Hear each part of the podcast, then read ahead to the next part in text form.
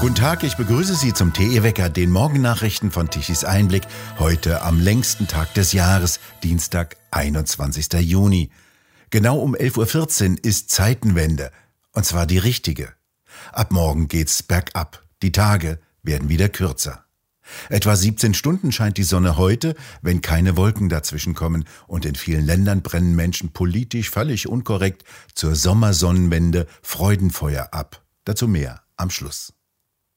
Bundesgesundheitsminister Lauterbach hat jetzt eingestanden, dass die Corona-Impfungen teils schwere Nebenwirkungen haben. In der neuesten Ausgabe seiner Videoserie Karl-Text auf der Seite des Bundesgesundheitsministeriums sagte er, es gebe sehr schwere Nebenwirkungen. Diese könnten etwa Thrombosen im Gehirn sein, die tödlich enden könnten.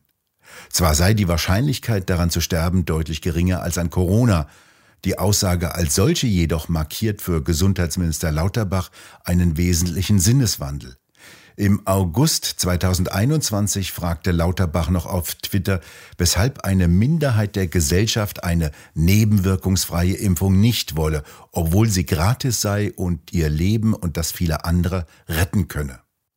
Dass die Impfung nebenwirkungsfrei sei, wiederholte er regelmäßig. Die Menschen, die hier anderes glaubten, so Lauterbach immer wieder, seien Opfer von schäbiger Desinformation. Er twitterte noch im vergangenen Jahr, die Impfung habe bei Kindern keine schweren Nebenwirkungen. Im aktuellen Video gesteht Lauterbach zwar indirekt seinen Irrtum ein, versucht aber weiterhin das Thema Impfnebenwirkungen herunterzuspielen, indem er immer wieder betont, die Impfschäden seien harmloser als die Folgen einer Corona-Erkrankung. Bei den nach wie vor anhaltenden weltweiten Protesten und Demonstrationen gegen die Covid-Zwangsmaßnahmen rückt immer mehr das Thema Impfschäden in den Vordergrund. Im norditalienischen Genua fanden erneut Proteste gegen die Covid-Politik der Regierung Draghi statt. In Florenz kam es zum offenen Protest bei einem Auftritt des Gesundheitsministers.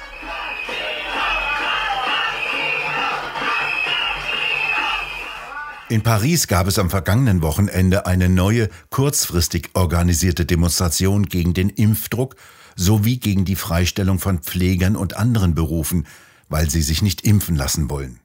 Erinnert wurde auch an die Impfschäden und Todesfälle im Zusammenhang mit der Impfung, zum Beispiel ein plötzlicher Tod eines Medizinstudenten mit 24 Jahren, angeblich mit vielfachen Thrombosen, zehn Tage nach der Impfung. Je suis suspendu depuis le 15 septembre 2021 suite à l'obligation vaccinale.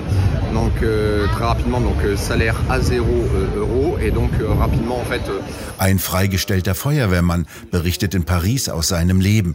Er hat sein Auto verkaufen müssen, um einige Monate zu überleben, da er weder eine Lohnfortzahlung noch Arbeitslosengeld bekomme.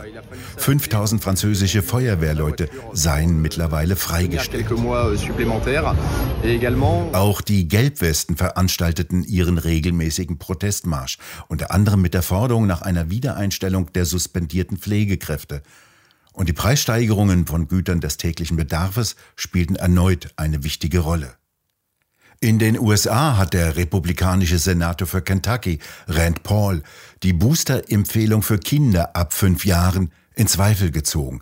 Er kritisierte heftig den amerikanischen Impfpapst Anthony Fauci und verlangte den Nachweis einer Gefährdung durch das Virus, bevor er sich von einer staatlichen Gesundheitsbehörde eine Impfung vorschreiben oder auch nur empfehlen lasse. Die Stadt New York sucht offenbar verzweifelt nach Polizisten, bietet aber den Freigestellten eine Rückkehr nur unter der Bedingung einer Impfung an. Die Auseinandersetzung um eine Verlängerung der Nutzung der Kernkraftwerke geht weiter. Falsche Argumente zu verbreiten, dies hat der bayerische Ministerpräsident Söder Kanzler Scholz vorgeworfen. Es sei fachlicher Blödsinn, so Söder in München vor Journalisten, zu sagen, es seien keine Brennstäbe für Kernkraftwerke zu bekommen. Überall in der Welt seien sie besorgbar. Alle europäischen Nachbarn würden das so machen und es sei nicht erklärbar, warum Deutschland dies nicht gelingen solle. Gegenüber dem Münchner Merkur hatte Kanzler Scholz noch gesagt, wenn es problemlos möglich wäre, die Laufzeit von Atomkraftwerken ein oder zwei Jahre zu verlängern, würde sich wohl kaum jemand dagegen stellen. Doch die Brennstäbe reichten aber nur bis Jahresende, so Scholz unter Berufung auf Fachleute. Deshalb helfe die Atomkraft jetzt nicht weiter. Dagegen sprach sich der bayerische Ministerpräsident für eine Verlängerung der Laufzeiten bis ins Jahr 2025 aus. Söder erwartet eine Lücke in der Stromversorgung. Der Branchenverband Kernenergie hält die Beschaffung neuer Brennstäbe für machbar. Russland sei zwar der traditionelle Lieferant, so ein Sprecher gegenüber dem Münchner Merkur, doch Uran gäbe es auch in Australien oder Kanada. Allerdings müsste es bald bestellt werden, weil es nicht so schnell verfügbar sei. Notwendig seien außerdem neue Verträge mit geschultem Personal zum weiteren Betrieb der Kernkraftwerke. Bundesfinanzminister Lindner forderte ebenso eine Diskussion über eine Verlängerung der Laufzeiten. SPD-Chef Klingbeil sagte am Montag nach Beratungen von SPD-Gremien, eine Verlängerung der Laufzeiten sowie eine Rückkehr zum Fracking werde es mit seiner Partei nicht geben. Es bringe nichts, so Klingbeil, jetzt Technologien der Vergangenheit wieder ins Spiel zu bringen. Drei Kernkraftwerke laufen derzeit noch in Deutschland. Sie sollen nach den bisherigen Plänen zum 31. Dezember dieses Jahres abgeschaltet werden. Woher dann der Strom kommen soll, weiß niemand. Für die diesjährige Tarifrunde fordert die IG Metall bis zu 8 Prozent mehr Lohn. Diese Empfehlung beschloss der Vorstand für die 3,7 Millionen Arbeitnehmer der Metall- und Elektroindustrie. Die Teuerungsrate liegt derzeit bereits bei 7,9 Prozent und damit auf dem höchsten Stand seit fast 50 Jahren. Die IG Metall will weiterhin eine Sondersteuer für Unternehmen, die von der aktuellen Krisenlage profitieren würde, wie die Stahlbranche, die zurzeit hohe Preise durchsetzen könne. In den kommenden Wochen beraten die regionalen Tarifkommissionen den Vorschlag des Vorstandes und sollen ihn im Juli bestätigen. Die diesjährige Tarifrunde dürfte sich bis November hinziehen. Die Lohnforderungen der IG Metall gelten als Signal für die Tarifverhandlungen in anderen Branchen.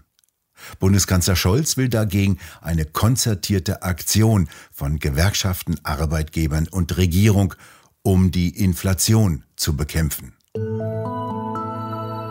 Auf scharfe Kritik Russlands ist die Ankündigung von Litauen gestoßen, den Bahntransport zwischen Russland und Kaliningrad einzuschränken.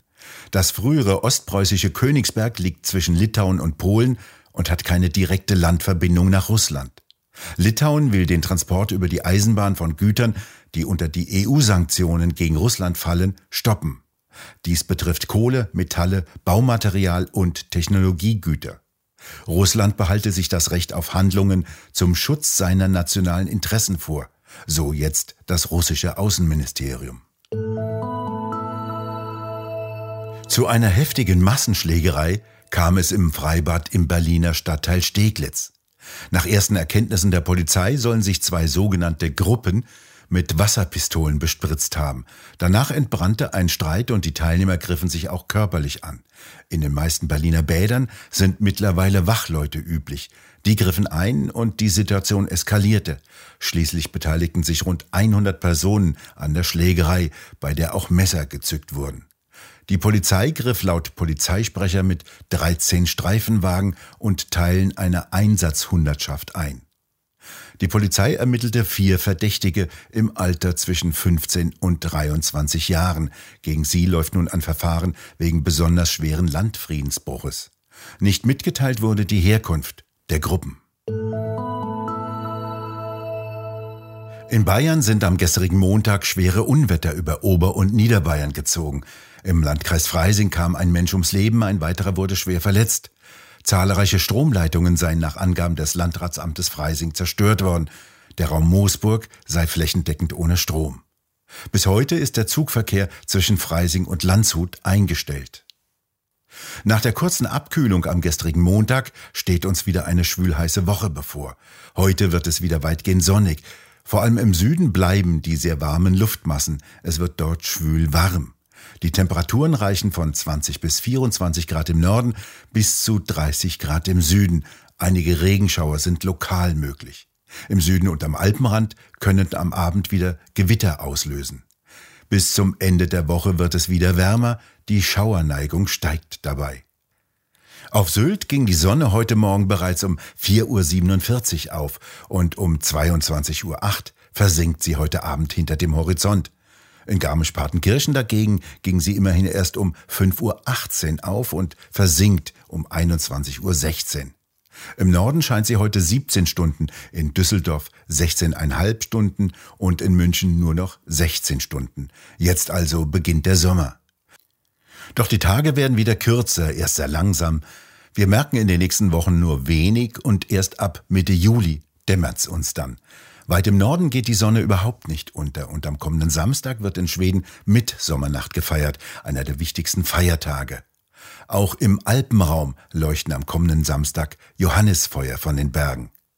Und im englischen Stonehenge versammeln sich erstmals nach zwei Corona-bedingten Jahren wieder Menschenmassen. Dort ging heute die Sonne direkt über dem sogenannten Hillstone auf und warf ihre langen Schatten in das 4000 Jahre alte Bauwerk, eine beeindruckende Erscheinung. Die Sonne steht derzeit übrigens im Sternbild Stier, obwohl der nördliche Wendekreis Wendekreis des Krebses heißt. In der Antike stand die Sonne tatsächlich am Sommeranfang im Sternbild Krebs. Doch die Erde dreht sich nicht gleichmäßig um sich selbst, sondern taumelt gewissermaßen durch das All und ändert dabei die Lage. Das ist eben der Lauf der Natur und wir ändern daran nichts. Die Natur hat nur für die vier größten Feinde des Sozialismus gesorgt. Frühling, Sommer, Herbst und Winter. Wir bedanken uns fürs Zuhören. Schön wäre es, wenn Sie uns weiterempfehlen. Weitere aktuelle Nachrichten lesen Sie regelmäßig auf der Webseite tichiseinblick.de und wir hören uns morgen wieder, wenn Sie mögen.